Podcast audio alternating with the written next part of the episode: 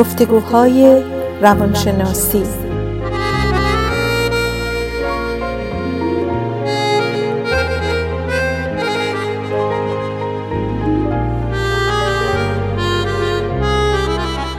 با دکتر سعیده ملک افزلی و دکتر شهرام اردلان.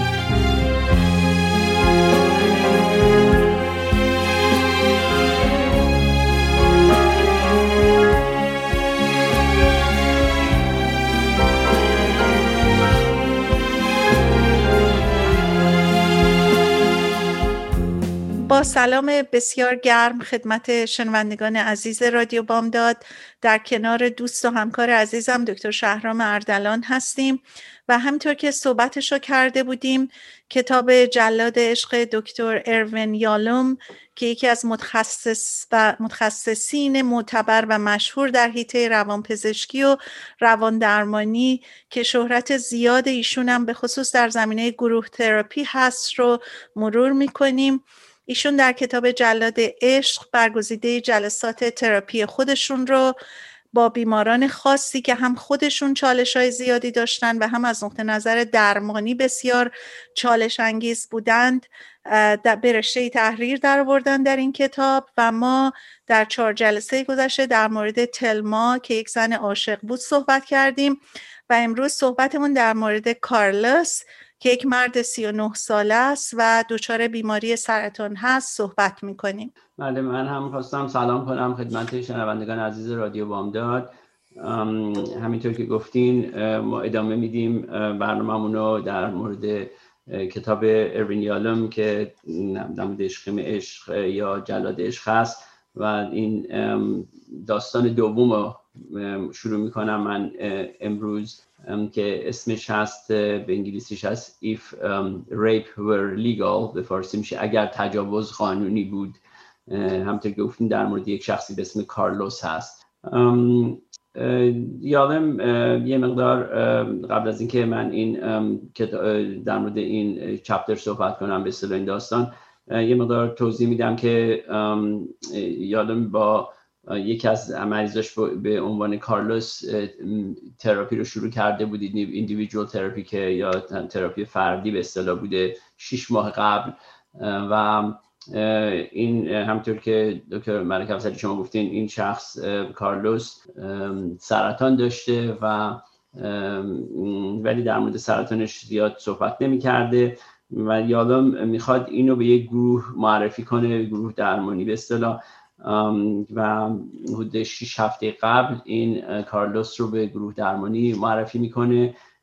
خود یالم البته این مثلا therapist نبوده در این گروه درمانی ولی یکی از کسایی که زیر دستش کار می‌کرده یک psychiatric resident به اسم سارا سرا که گزارشات البته بعدا میومده به یالم می‌داده. خلاصه داستان اینطور شروع میشه که یه روز هم که یالم تو office ش نشسته بوده سرا هم کسی که group therapist به اصطلاح بوده و زیر دست یالم کار می‌کرده وارد اتاق یالم میشه و میگه که این مریض تو کارلوس یک آدم بسیار احمقی هستش. و یالم خیلی تعجب می‌کنه میگه ای وا چی شده؟ چرا؟ همونطور که می‌دونیم به سرا میگه من خیلی علاقه خیلی زیادی ندارم به این کارلوس ولی مگه چی شده که تو احمق صداش می‌کنی؟ میگه که آره دیشب که یکی از جلسه های گروه تراپی رو داشتیم این کارلوس خیلی حرفایی می‌زنه که ما رو ناراحت می‌کنه. میگه چی شده؟ میگه یکی از خانم های توی گروه که در مورد تجاوزی که بهش اتفاق افتاده بوده پارسال و این خانم خیلی مثلا personality ش شکننده ای داره و شخصیتش خیلی fragile به اصطلاح خیلی شکننده و خیلی کم حرف می‌زنه. برای اولین بار در مورد این تجاوز شروع کرد به صحبت کردن و کارلوس خیلی خیلی sensitive به اصطلاح روی مسئله نبود. اعضای گروه اومدن یه ذره صحبت کردن و من یعنی سارا خودش میگه خواستم که یه ذره کمک کنم به این خانم. منم برای اولین بار شروع کردم در مورد تجاوزی که خود به من برای من اتفاق افتاده بود صحبت کنم و اونجا بود که کارلوس دیگه خیلی بدتر شد سوالاش و اینا. بعد یادم میگه چطور؟ مگه گفتش که سارا میگه که آره وقتی که من شروع کردم که در مورد تجاوزی که بهم شده بود صحبت کنم این خیلی سوالات پرسونال خیلی سوالات شخصی. گفت اولش یه سوالاتی کرد از مارتا که مثلا چطور این اتفاق افتاد چی شد ولی وقتی که من شروع کردم به صحبت کردم سوالاتش خیلی شخصی تر شد که مثلا گفتش که آیا مثلا این شخصی که تجاوز کرد به شما های لباساتون رو پاره کرد؟ آیا مثلا تجاوز تا آخر انجام داد؟ آیا موقعهایی بود که در این مدت که شما تجاوز می‌شد بهتون لذت بردین؟ گفت وقتی که این حرف رو زد من خیلی دیگه اعصابم خورد شده بود و نمی‌تونستم فکر کنم که همچین حرفایی رو دارم میشنوم. بعد یادم میگه خب بعد آخرش چطور شد و اینا؟ گفتش که افراد گروه یه مقدار سارا میگه که که افراد گروه یه مقدار به اصطلاح کانفرانتش کردن بهش گفتن که یه مقدار حساسیت نشون بده ولی اصلا معذرت نخواست و حتی برگشت در یه موقع گفتش که what's the big deal همچین چرا مسئله رو انقدر گندش می‌کنین؟ مسئله گنده ای نیست و بعدش هم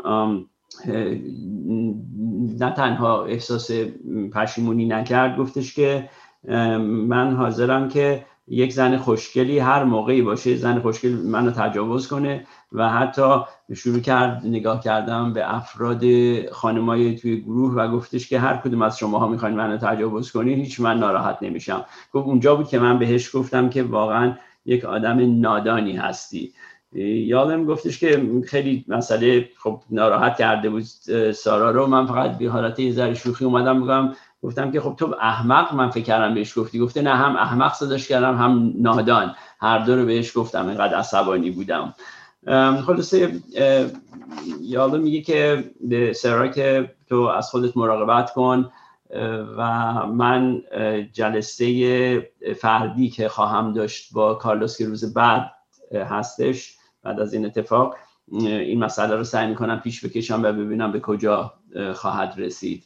بعد از اینکه سارا میره یادم به خودش فکر می‌کنه که خب اینجاست که کسایی که هنوز دارن کارآموزی می‌بینن و خب تجربه زیادی ندارن این همچین اشتباهی می‌کنن. حالا اشتباه چی بوده؟ از دید اینه که معمولا therapist اگر اتفاق بدی براشون رو اتفاقی افتاده مثل خب در این شرایط برای این خانم سارا که تجاوز بهش شده بود هیچ موقع خوب نیست که برای اولین بار توی گروه تراپی یه نفر بیاد این مسئله رو وسط بکشه و یالم اینو فکر می‌کنه که بعدا باید با سارا در مورد این مسئله صحبت کنه حالا ما می‌تونیم بعدا آخر برنامه شاید این در مورد این مسئله صحبت کنیم. ولی این چیزی بود که یالم فکر می‌کنه ولی هدف یالم این بود که خب حالا چطور فردا که کارلوس رو می‌بینه چجوری این مسئله رو باش رو در رو کنه. بعد همینطور که داشته فکر می‌کرده به فکر کارلوس میفته یه مقدار گذشته از کارلوس میگه به اصطلاح. یادم میگه که کارلوس یک سرطان در حدود ده سال پیش داشته. خیلی سلو گروینگ به اصطلاح لیمفوما بوده. همینطوری تا ده سال گذشته کم و بیش باش یه درمانی شده بوده. بعض وقت جواب داده بعض وقت نداده. ولی اخیرا به حالت خیلی اگرسیو و شدیدی این سرطانش برگشته. و کیموتراپی و ریدیشن هم خیلی کمک زیادی نکرده. دکترها خلاصه هیچ علاج دیگه برای شفای کارلوس نداشتن. و همون موقع بوده که اتفاقا به یادم معرفیش کرده بودن که ببینن که چطور می‌تونه چه کاری می‌تونه براش بکنه. بعد یالم هم میگه که آره کارلوس هم اصولا آدم تنهایی هیچ کسی رو نداشته. و یکی از دلایلی که اصلا اومده بوده تراپی که بلکه دوست بلکه بتونه پیدا کنه. حتی با وجودی که در شاید مواقع آخر زندگیش بوده. تنها کسی که تو زندگی داشتی پسر و دختر دوقلوی 17 ساله بودن که تو آمریکا جنوبی زندگی می‌کردن. خودش همونطور که شما گفتین دور, دور ملک در سن 39 سالگی هنوز خیلی جوون بوده. ولی تنها بچه بوده که پدر مادرش به دنیا آورده بودن و تو آرژانتین بزرگ شده بوده. مادرش هم در موقعی که در موقع زایمان به اصطلاح از دست میره و پدرش هم با همین بیماری که کارلوس داشته سرطان لیمفوما حدود 20 سال پیش از دست میره. و کارلوس هم زندگیش به خاطر این مسئله سرطانش خیلی کانفایند شده بوده نزدیک بوده مجبور بوده نزدیک بیمارستان استنفورد زندگی کنه که هر موقع سرطانش عود می‌کنه به اصطلاح بره اونجا و اونجا نزدیک باشه و مهمتر از همه خودش به یالم هم گفته بوده social life ی دیگه نداشته. البته یالم میگه وقتی می‌گفته social life منظورش همون sexual life بوده به اصطلاح زندگی جنسیشون تقریبا هیچ رسیده بوده چون به خاطر این chemotherapy و اینا ناتوانی جنسی مدت پیدا کرده بوده. زمنان موهاش که از ته زده بودن به خاطر کیموتراپی و درماناش و یه حالت گراهای لنفاوی یا لیمف نودز و اینا هم که در اومده بوده همه فکر می‌کردن البته این جریان مال ساله خب 80 و ایناست که فکر می‌کردن که ایدز داره و کسی نمی‌خواسته اصلا طرفش بره و اینا.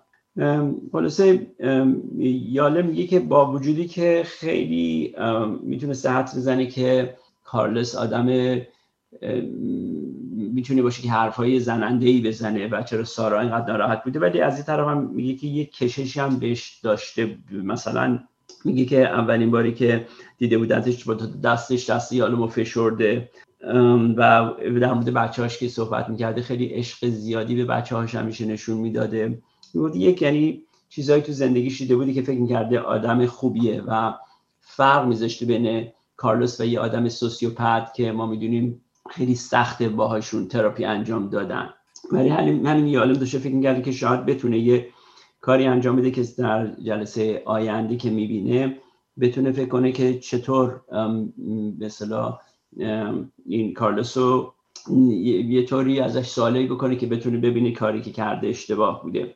از طرف دیگه هم داشته فکر می‌کرده که یالم خیلی ها مخالف این شاید باشن که با افرادی که سرطان دارن و شاید ندونن چه مدت زنده, زنده هستن. تراپی به اصطلاح ambitious therapy داشته باشن. تراپی خیلی به اصطلاح aggressive باشه و خیلی فقط شاید بگن نه فقط supportive therapy براشون داشته باشین. زیاد مسائل جدی رو نکشین وسط. ولی یالم مطمئن نبوده که اگه اون supportive therapy تنها واقعا کافی بوده برای این شخص. کسی که تمام جلسه هاشون رو تو جلسه هاشون تو شیش ماه اومده بوده و مثلا یادم دیده بوده خیلی علاقه داره به تراپی و دوست داره که یاد بگیره. البته یادم بازم میگه درسته در این شیش ماهی که کارلوسو می‌دیده خیلی در مورد خانم ها و در مورد سکس صحبت می‌کرده و بیشتر حرفاش در اون مورد بوده. ولی خب شاید هم فکر می‌کرده دلش این بوده که نمی‌خواد در مورد سرطانش صحبت کنه و مسئله سرطانش رو پیش بکشه. ولی شاید الان موقعش باشه که این کار رو باید بکنه. بعد به همینطور که داشته فکر می‌کرده یادم که چطور با این مسئله فکر کنه آماده می‌کنه خودشو که جلسه آینده که کارلوس رو می‌بینه. و یه چیزی که من خواستم زمینم بگم اینه که در مورد اینی که سارا تونسته بوده بیاد به یالم این حرفا رو بزنه به خاطر اینکه چون بعضی شاید بگن که چطور یه همچین کسی اومده همچین حرفا رو زده. به خاطرش این به خاطر این بوده که یالم supervisor سارا بوده. و معمولا اگه یک شخصی group therapy بره, و individual بره اگر دو نفر مثلا یکی نباشن این دو تا therapist نمی نباید با هم صحبت کنن مگه خب خود شخص اجازه رو بده.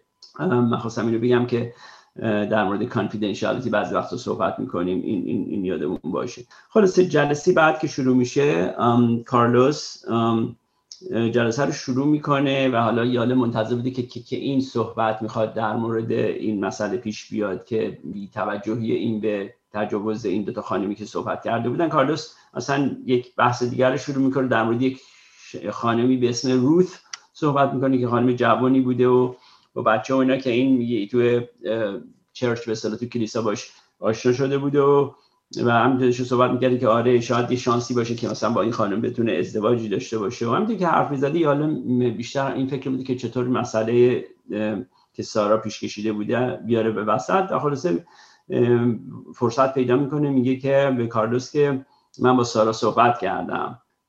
و به کارلوس میگه خیالی داشتی که اصلا تو این مسئله رو پیش بکشی بکشونی. کارلوس میگه نه راستش من اصلا خیالی نداشتم. چون اولا که تو این گروهی که من میرم یک آدمای لوزر واقعا هستن هیچ هیچ کدومشون آنست نیستن همشون هیچ کدومشون حقیقت رو نمیگن. من تنها کسی هم که حقیقت رو واقعا گفتم و اینا. بعد یاله میگه ولی خب مثل که سوالایی که کردی خیلی سوالای sensitive و خوب خوبی, نب... خوبی نبوده. یعنی خیلی ناراحت کردی این این اشخاصی رو که در مورد تجاوزشان صحبت می‌کردن. بعد اینجاست که کارلوس میگه که همیشه در مورد تجاوز کنجکاو بوده و می‌خواسته بیشتر بدونه. یالم میگه خب البته تو اگه واقعا علاقه داشتی در مورد تجاوز می‌خواستی بهتر بدونی می‌تونستی بری یه کتاب بخونی. حتما یه مسئله دیگه هم بوده این وسط. بعد یو کارلوس اعتراف می‌کنه که آره وقتی که سارا شروع می‌کنه در مورد تجاوزش صحبت کنه چون کارلوس علاقه داشته به سارا خود مجسم می‌کنه که انگار مثلا با سارا داشته می‌تونسته سکس داشته باشه و اون طرز خیالیه و تجسمش رو داشته و از این نظر یه مقدارم لذت میبرده. و اینجاست که میگه که اگر, اگر واقعا تجاوز قانونی بود من گاهگاهی کارلوس میگه من گاهگاهی این کار رو انجام می‌دادم. اینجاست که یادم خیلی تعجب می‌کنه که همچین حرفی رو میشنوه که مردی در میگرده بگه اگه تجاوز قانونی بود من این کار انجام می‌دادم. یک سکوتی توی جلسهشون ایجاد میشه و یادم داشته فکر می‌کرده که چه, چه کار چه, به چه طرف بره از چه زاویه‌ای وارد بشه که یه ذره اینو کانفرانت بکنه. یو یادم میگه که کارلوس وقتی که گفتی که تو تنها کسی که بودی که خیلی آنست بودی و خیلی به حقیقت رو گفتی من می‌خوام روی مسئله فکر کنم. واقعا خیلی آنست بودی یا یه مقداری آنست بودی؟ کارلوس میگه چطور؟ مگه میگه مثلا در مورد سرطان تو هیچ وقت در مورد سرطانت با گروه صحبت نکردی و فکر نمی کنی که این, این یک مسئله بوده تو فکر تو؟ کارلوس ذره فکر می‌کنه و یالم میگه که مثلا اونجایی که تو به مارتا و سارا گفتی که وقتی که در مورد تجاوزشون صحبت می‌کردن گفتن گفتی که این چه big deal ی نیست مثلا مسئله مهمی نیست. تو فکر نمی‌کردی که خودت چون سرطان داری و داری میمیری از به خاطر این مسئله اون big deal هست نه یه مسئله که مثلا یه سال یا سه سال پیش اتفاق افتاده برای اینا. بعد یالم ادامه میده میگه که شاید هم تو بخوای که مقداری ساپورت داشته باشی از گروه و شاید به خاطر این مسئله تو هم شاید بعدت نیاد که یه ساپورت از گروه بگیری. بعد اینجاست که کارلوس یه ذره مکس می‌کنه و من چون می‌دونم نزدیک بریک شده یه صحبت رو فعلا قطع می‌کنم تا بقیه رو بعد از بریک انجام بدیم. پس با اجازتون این بریک رو الان بدیم و برگردیم دنباله صحبت رو ادامه بدیم.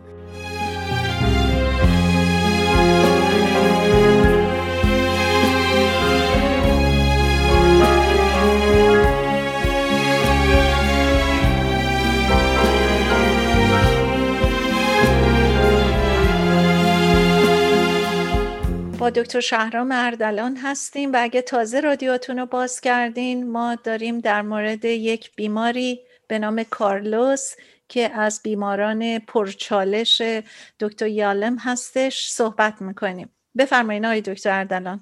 خیلی ممنون. بعد تا اونجایی صحبت کردیم که یالم داشت به اصطلاح کانفرانت می‌کرد کارلوسه که خیلی از خودش که تعریف کرده بوده که خیلی به اصطلاح رو راست و آنست بوده توی این گروه تو گروه تراپی و سوالاتی که کرده بوده از دو تا از خانما که در مورد تجاوزشون صحبت کرده بودن. یاله میگه نه تو خیلی هم آنست رو راست نبودی چون در مورد سرطان خودت صحبت نکردی. و کارلوس هم مقدار فکر می‌کنه و میگه البته یکی از دلایلی که کارلوس نخواسته هیچ وقت در مورد سرطانش صحبت کنه چون خیلی همش تو فکر خانم بازی بوده و می‌خواست با خانوما رابطه برقرار کنه می‌گفته اگر در مورد سرطانش صحبت کنه شاید اون شانس هم نداشته باشه که اگه ده درصد هم شانس داشته باشه با یکی از خانم‌ها بخواد بره بیرون و یکی از دلایلش این بوده. ولی یالم همینطور که داشته صحبت می‌کرده میگه که تو شاید احتیاج داشتی وقتی به اینا گفتی که مسئله big deal نیست مسئله تجاوز شد در مورد خودت خواستی. شاید یه مقدار میگی که مسئله تو big deal هست که سرطان است و شاید یه مقدار احساس sympathy بخوای بگیری از گروه. ولی چطور ممکن این احساس support یا sympathy بگیری وقتی در مورد سرطان صحبت نکنی؟ بعد دوباره هم که کارلوسش فکر می‌کردی یاله میگه که ببین من کارلوس من از اول بهت گفته بودم که وقتی که تو رو می‌خوام دست تو بنویسم توی این گروه تراپی بری یکی از کارهای گروه اینه که اون به اصطلاح داینامیکی که اتفاق میفته آدما یه حالت مثل حالت مینیاتور تو دنیاست این به گروه. یعنی تو اون شخصیتی که می‌گیری با این افراد گروه مثل این هست که در واقعیت در خارج از گروه می‌گیری. و الان چیزی که من می‌بینم اینه که تو همه رو ایلینیت کردی هیچ دوستی نداری همه رو از خودت رنجوندی. یعنی چیزی که دقیقا در بیرون از گروه هم این کار می‌کنی.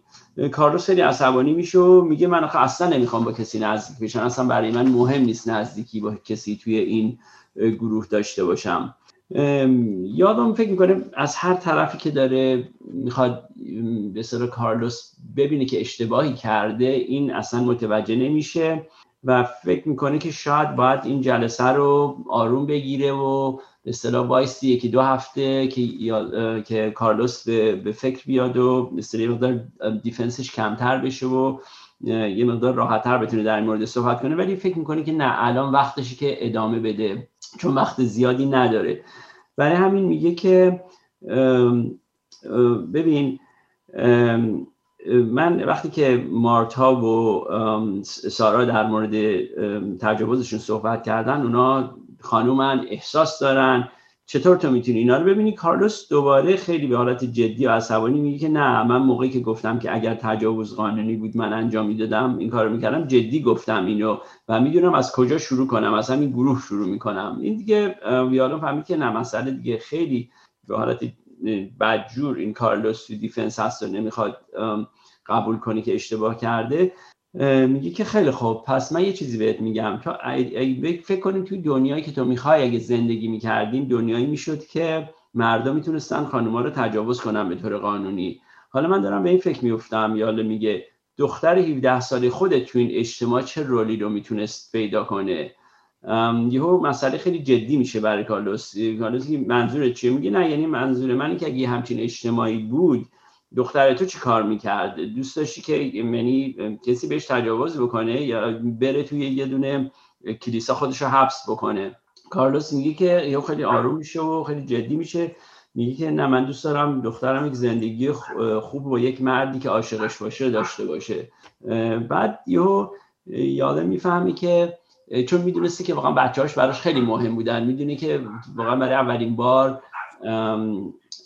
کارلس این مسئله رو به اصطلاح قبول کرده که این مسئله خیلی جدیتر از اونه. خیلی به حالت شوخی باش برخورد نکرد. بعد یادم اینجا فکر می‌کنه که یه, جل... یه... یه قدم جلوتر برداره و چون می‌دونسته که کارلوس همیشه با خواب خیلی دوست داشته صحبت کنه و اینا میگه یکی از خوابای کارلوس رو میاره به این وسط. که من فکر می‌کنم شما می‌خواین در مورد این خواب با هیجان کارلوس ادامه بدید این داستانو. بسیار عالی. بله دکتر یالم به کارلوس میگه که حالا یه مورد دیگه به یادم اومد. یادت میاد خواب یه ماشین هندای سبز رو دو هفته پیش دیده بودی؟ بذار برگردیم به اون خواب. خیلی خوشحال شد و برای این خواست برگردیم به اون تا مذاکره دردار و سختی رو که داشتم راجع به دخترش باش می‌کردم به تعویق بندازه یا تغییر بده. کارلوس خواب دیده بود که رفته ماشین کرایه کنه ولی اونا فقط ماشین هاندا سیویک داشتن. ماشینی که اصلا دوست نداشت. از رنگای مختلف بالاخره قرمز رو انتخاب می‌کنه ولی وقتی میاد که ماشین رو تحویل بگیره می‌بینه که رنگ ماشین سبزه. حالا اینا رو تو خواب دیده. آخرین رنگی که واقعا در لیست مورد علاقه کارلوس بوده. مهمترین دکتر یالم فکر می‌کنه که مهمترین چیز در خواب اون اموشنیه که باهاش میاد که در واقع باعث ترور و سختی بوده که برای کارلوس به وحشتش انداخته بوده و از خواب بیدار شده. و بعد میگه این خواب پر از ترور و وحشت بوده.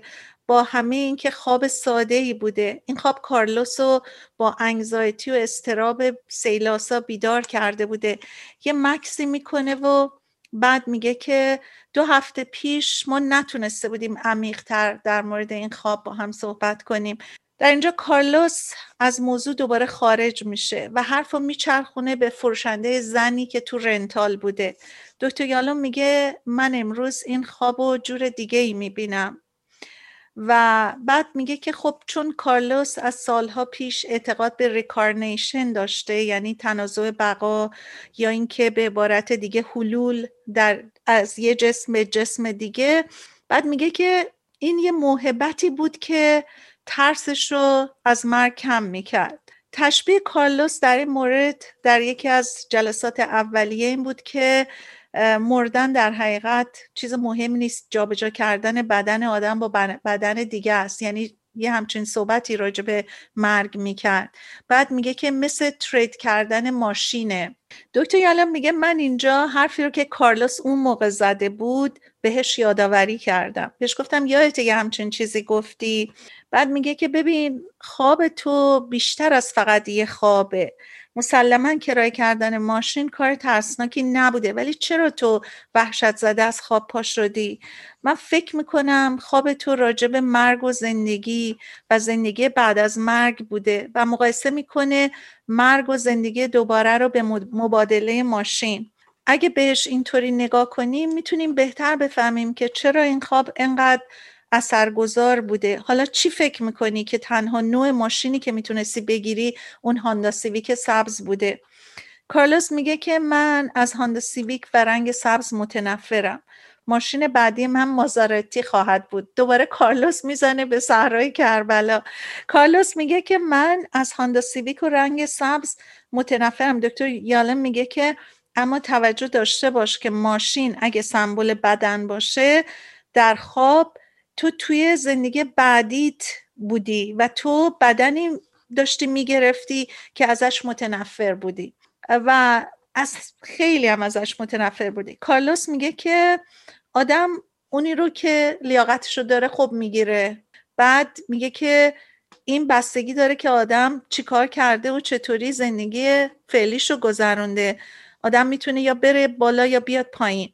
حالا کارلوس تازه متوجه شده بوده که ما داریم راجع به چی صحبت می‌کنیم. همیشه کارایی رو که کارلوس می‌کرده و حرفایی رو که می‌زده همه رو شوکه می‌کرده. حالا دکتر یالم میگه که نوبت اون بود که شوکه بشه با این حرفا.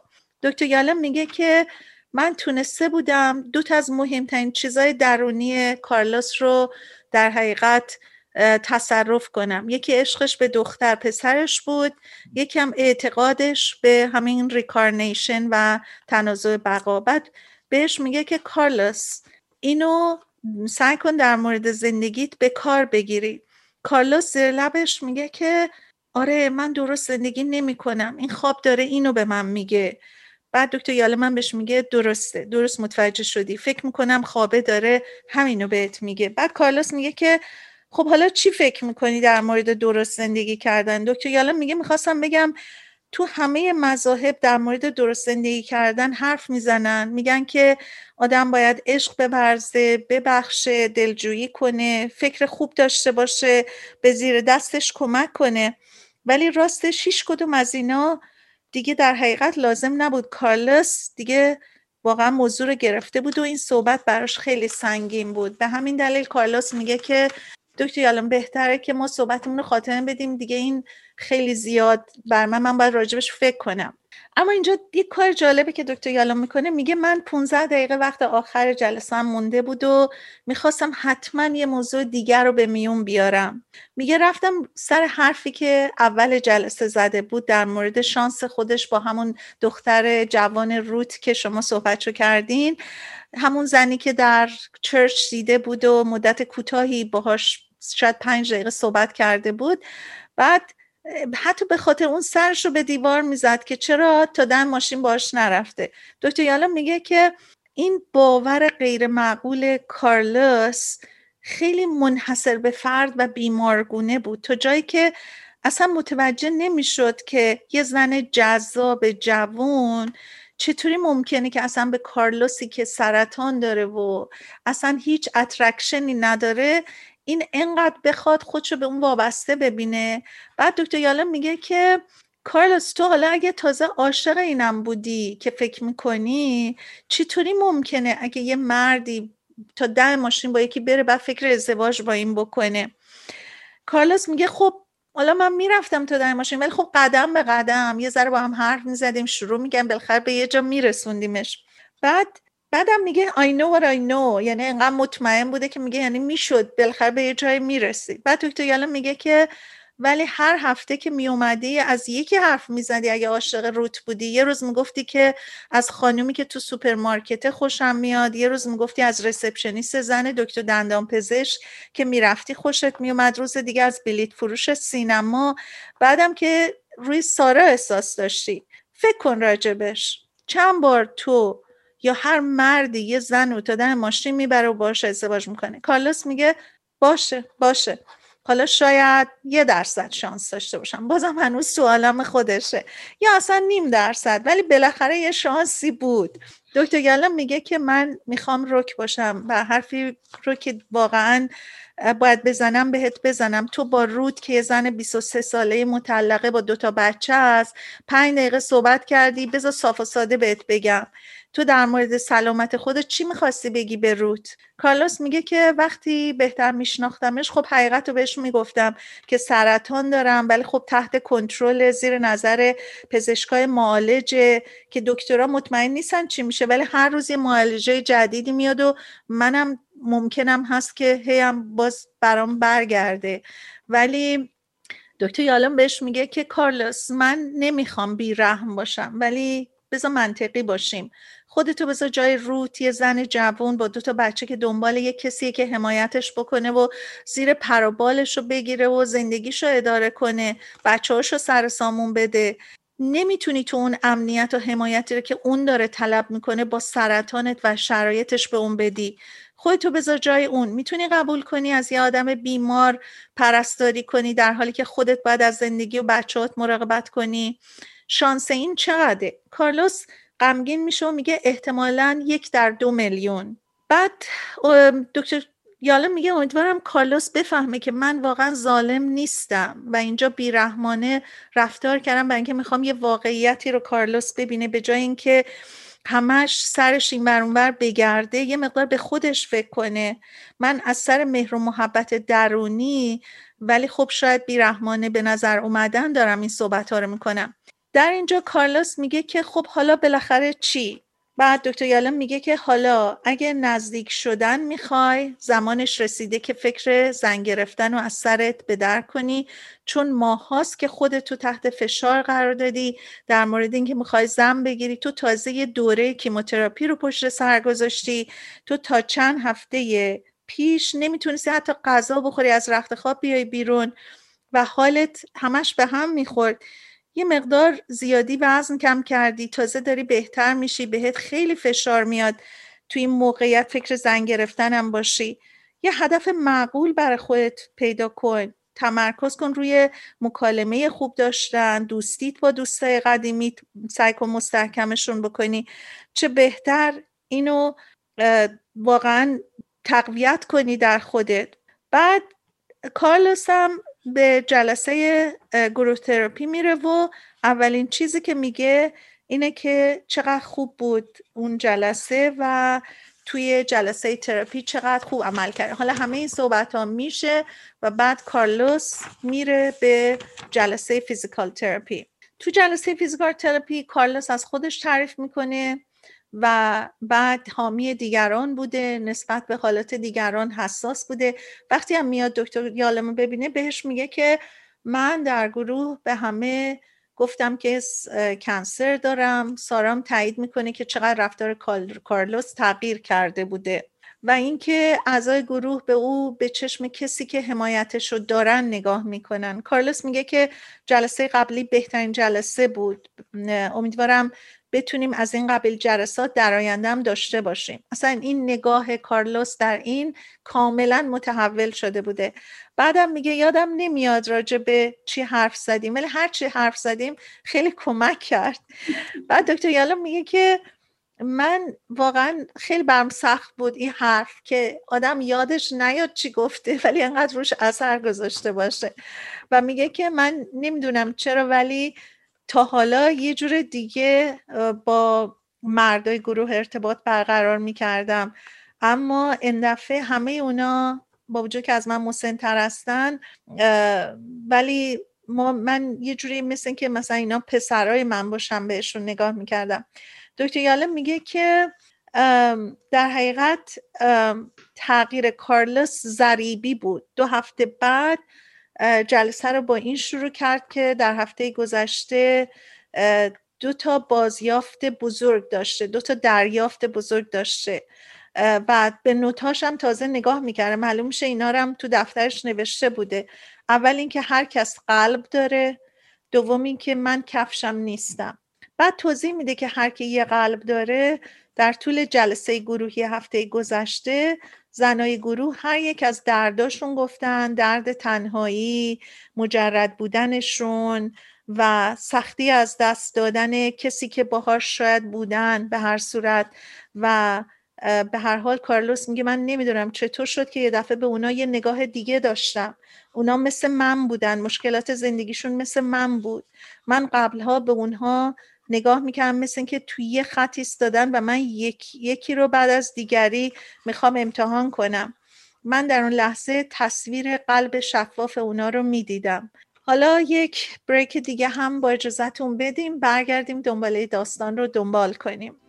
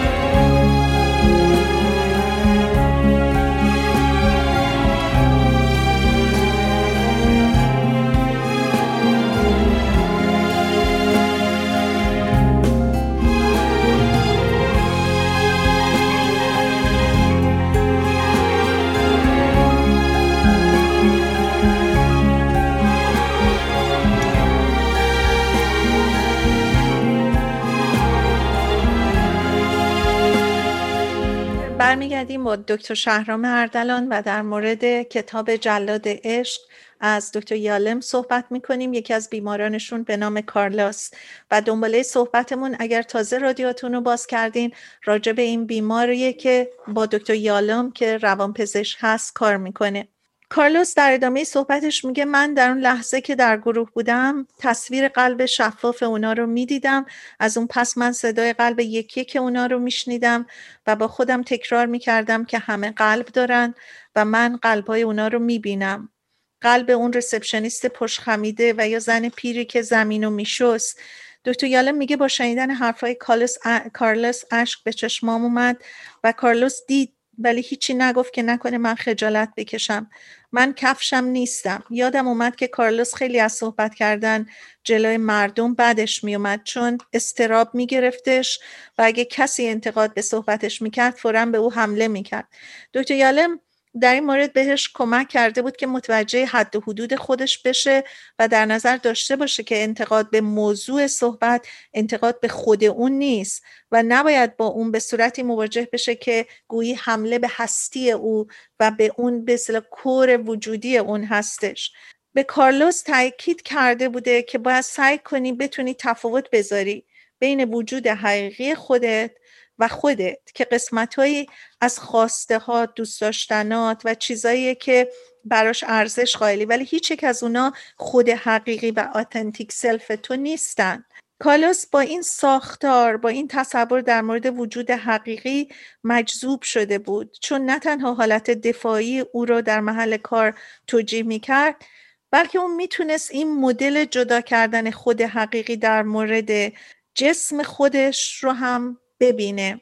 یعنی اگه جسمش دچار مشکل می‌شد خود خودش خود وجودیش سرجاش بود. این توضیح استراب رو از وی می برد و لذا کارلوس وقتی که قرار بود پرزنتیشن بده همیشه فکر می‌کرد که اگه کسی یه ذره راجع پرزنتیشنش انتقاد بکنه باهاش جنگ می‌کرد و ازش دفاع می‌کرد. ولی هیچ وقت به خودش نمیگفتش که من پرزنتیشنم نیستم من موضوع صحبتم نیستم.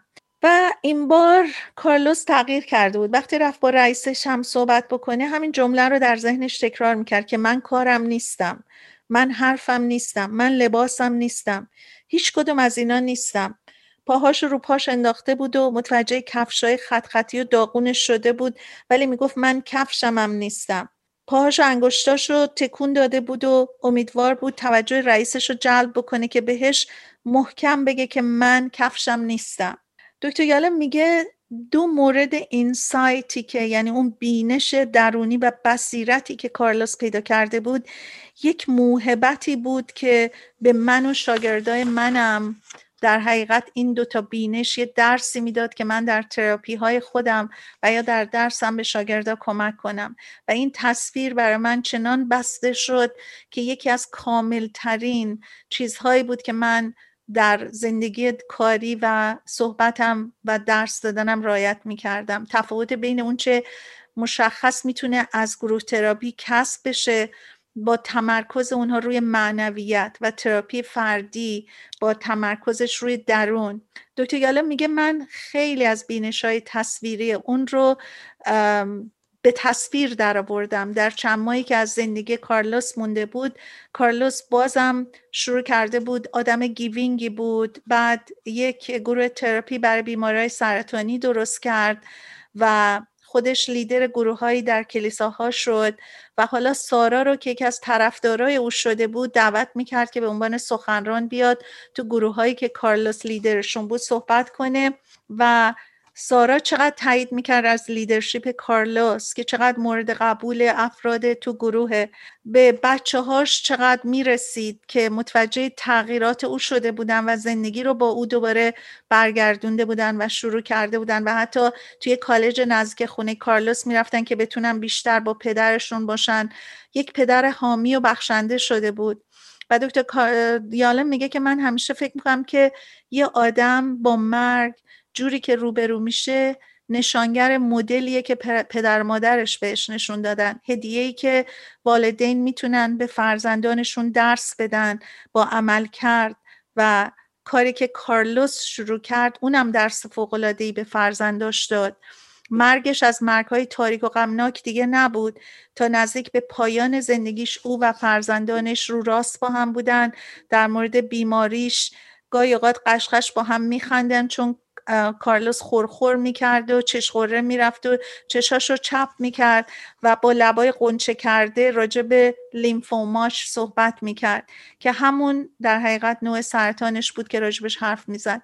اما هیچ هدیه ای بالاتر از اون که کمی قبل از مرگش به دکتر یالم میگه به من داد نبود و اون اینکه جوابای تمام ایام برای سوال اینکه آیا منطقی و درسته که سعی کنی یه تراپی موفقیت آمیز با کسانی که بیماران نزدیک مرگ هستن داشته باشی؟ چون در حقیقت دکتر یالم یه ریسکی کرد و روکراس اون رو به چالش کشون دکتر یالم میگه وقتی که رفتم به مراقات کارلس در بیمارستان اونقدر ضعیف شده بود که به سختی حرکت می‌کرد.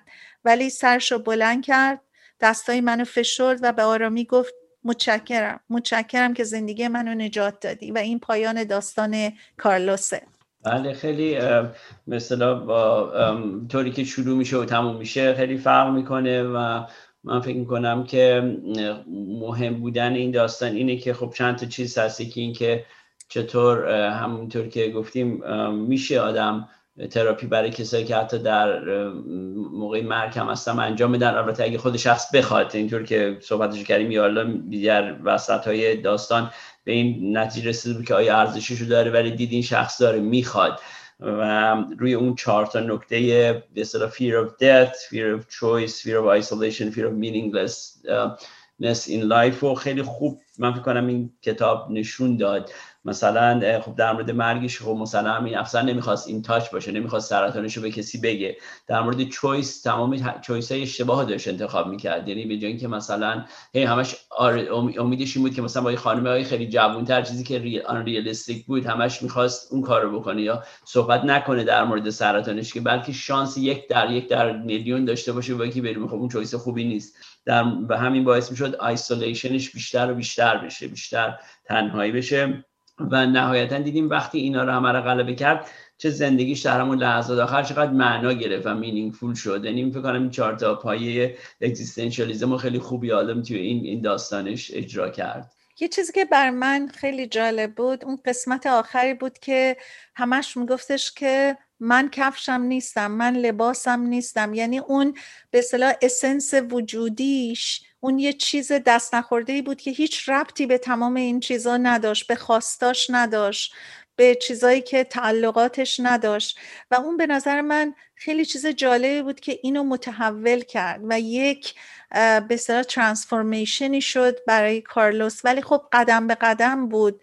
و من فکر می‌کنم آدمایی هستن که شاید هم درونن یه مقداری می‌دونن که دارن خودشونو گول می‌زنن ولی چون نمی‌خوان با واقعیت روبرو بشن چون واقعیت تلخه. و ما می‌دونیم که مثلا در سایکالوجی حتی مثلا grieving وقتی که شما یک عزیز رو از دست میدین تو یک process ی میرین تا بالاخره accept کنین. یا مثلا یه بیماری سختی وقتی که شوکتون می‌کنه به هر حال اولش میرین تو denial اولش نمی‌خواین باور کنین بعد شروع می‌کنین به صلاح دلسوزی برای خودتون که چرا من چرا این اتفاق برای من افتاده و تمام اون مراحل. در نتیجه من فکر می‌کنم کارلوس شاید یه مقداری ته ذهنش شاید می‌فهمید ولی داشت اینجوری خودشو منصرف می‌کرد و حتی در جاهایی که دکتر یالم حتی سعی می‌کرد بهش یه جورایی حالی کنه داشت از زیرش باز در می‌رفت با همین حرفای حاشیه‌ای. ولی غیر از اون درسی که به خود دکتر یالم داد که دکتر یالم تکون داد این بود که من لباسم نیستم من کفشم نیستم و اونو توی درساش به کار برد. و تحملی که دکتر یالم با این آدم داشت برای اینکه بعضی وقتا خود ما به عنوان روانشناس یا حتی خواننده داستان یه مقداری ناراحت می شدیم که این چرا اصلا متوجه نیست؟ ولی دکتر یالم چقدر با صبر و چقدر connection مسائلی که گفته میشه توی تراپی یک روانشناس به اصطلاح با تجربه چجوری می‌تونه اینا رو به هم ببافه؟ یکی از چیزهای دیگه هم که شما اشاره کردین و من خیلی اتفاق میفته و گفتم شاید ارزشش داشته باشه یه دور دیگه تکرارش کنیم این بود که وقتی که اون جلسه به اصطلاح خیلی مهم رو داشتن هم در مورد خواب صحبت کردن و در مورد به اصطلاح اتفاقی که در گروه اتفاق افتاده بود و اینا. جلسه بعدش و کارش شروع کرده بود به پیشرفت نشون دادن بعد از اون جلسه. ولی گفته بود اصلا یادش نمیاد چی صحبت کردن و اونجا یالم یه چیزی میگه میگه که خیلی یه ذره اول من تعجب کردم ولی همیشه این آلترناتیو بهتره که یک مریض بیاد بگه من هیچ یادم نبود چی حرف زدیم ولی نشون بده که پیشرفت کرده تا اینکه بگه دقیقا چی یادم بوده ولی هیچ پیشرفتی نشون نده. و من اینو خودم توی مریتال تراپی به اصطلاح توی وقتی با زن شوهر از وقتی کار می‌کردم می‌دیدم که خیلی مثلا آقایون مثلا می‌گفتم من اصلا یادم نیست چی ولی این کارا رو یه کارایی دارم انجام میدم که در رابطه کمک داره می‌کنه. خب من میگم همونو بچسبون خیلی مهمتره دقیقا اتفاقا همین که میگین این نکته خیلی جالبی بود. یعنی در حقیقت همون implicit memory میشه. یعنی یه چیزی میره تو ذهنشون. حالا مهم نیست تمام اون detail یادش باشه. مهم اینه که اون چیز اصلی رو و منم اتفاقا این قسمت خیلی برام جالب بود که دکتر یالم اینو مخصوصا گفت. گفتش که حالا خوبه که یادش رفته ولی اقلا این تغییرات درش پیدا شده. در دکتر دلان ممنون از باز یک جلسه خوب دیگه ای که با هم داشتیم. ما دنباله داستانهای دکتر یالم رو ادامه میدیم و اگر مطلب دیگه ای ندارین ما با شنوندگان عزیزمون خداحافظی کنیم. هفته خوبی داشته باشین شما رو به خدا میسپریم و در هفته آینده یکی دیگه از داستانهای دکتر یالم رو دنبال می‌کنیم.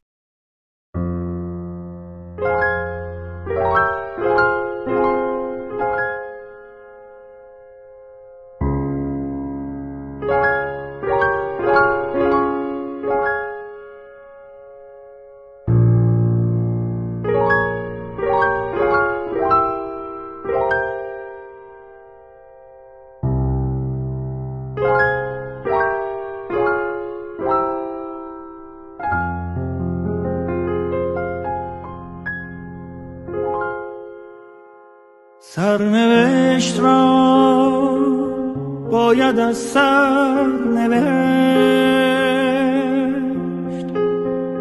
شاید این بار کمی بهتر نوشت. عاشقی را غرق در باور نوشت. قصه ها را قصه دیگر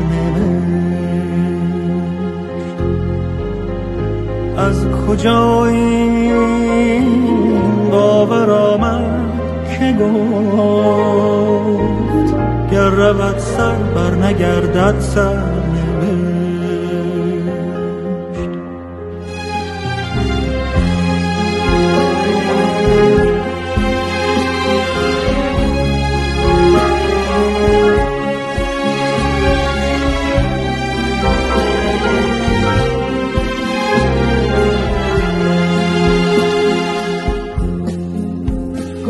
call.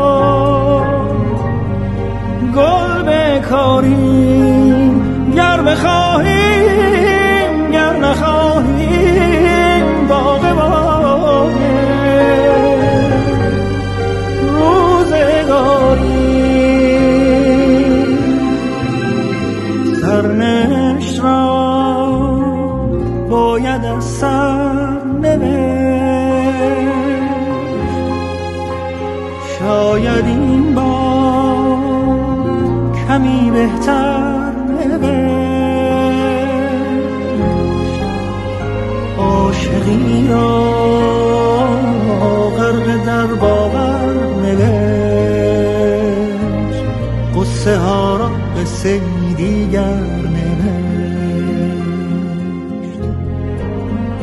از کجا این باور آمد گر رود سر بر نگردد سر لحظه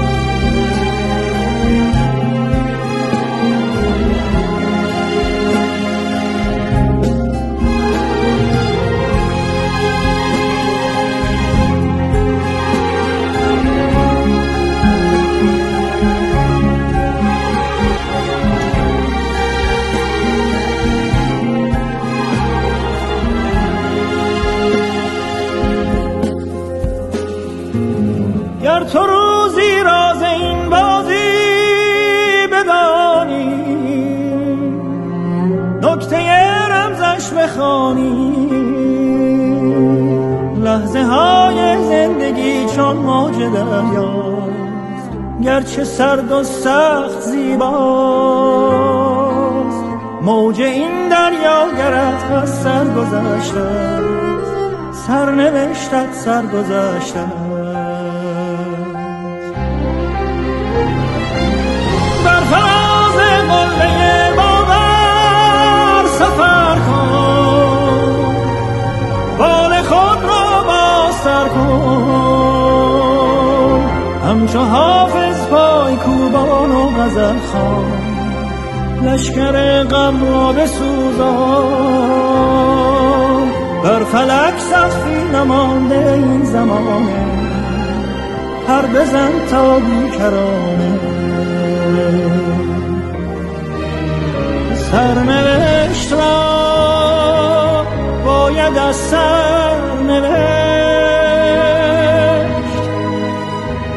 شاید این با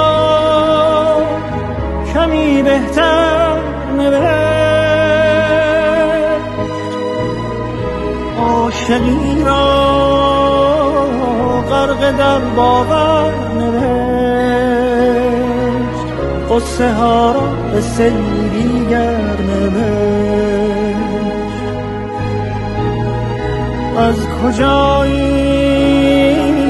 باور آمد که گر رود سر بر نگردد سر قصه از سر قصه از سر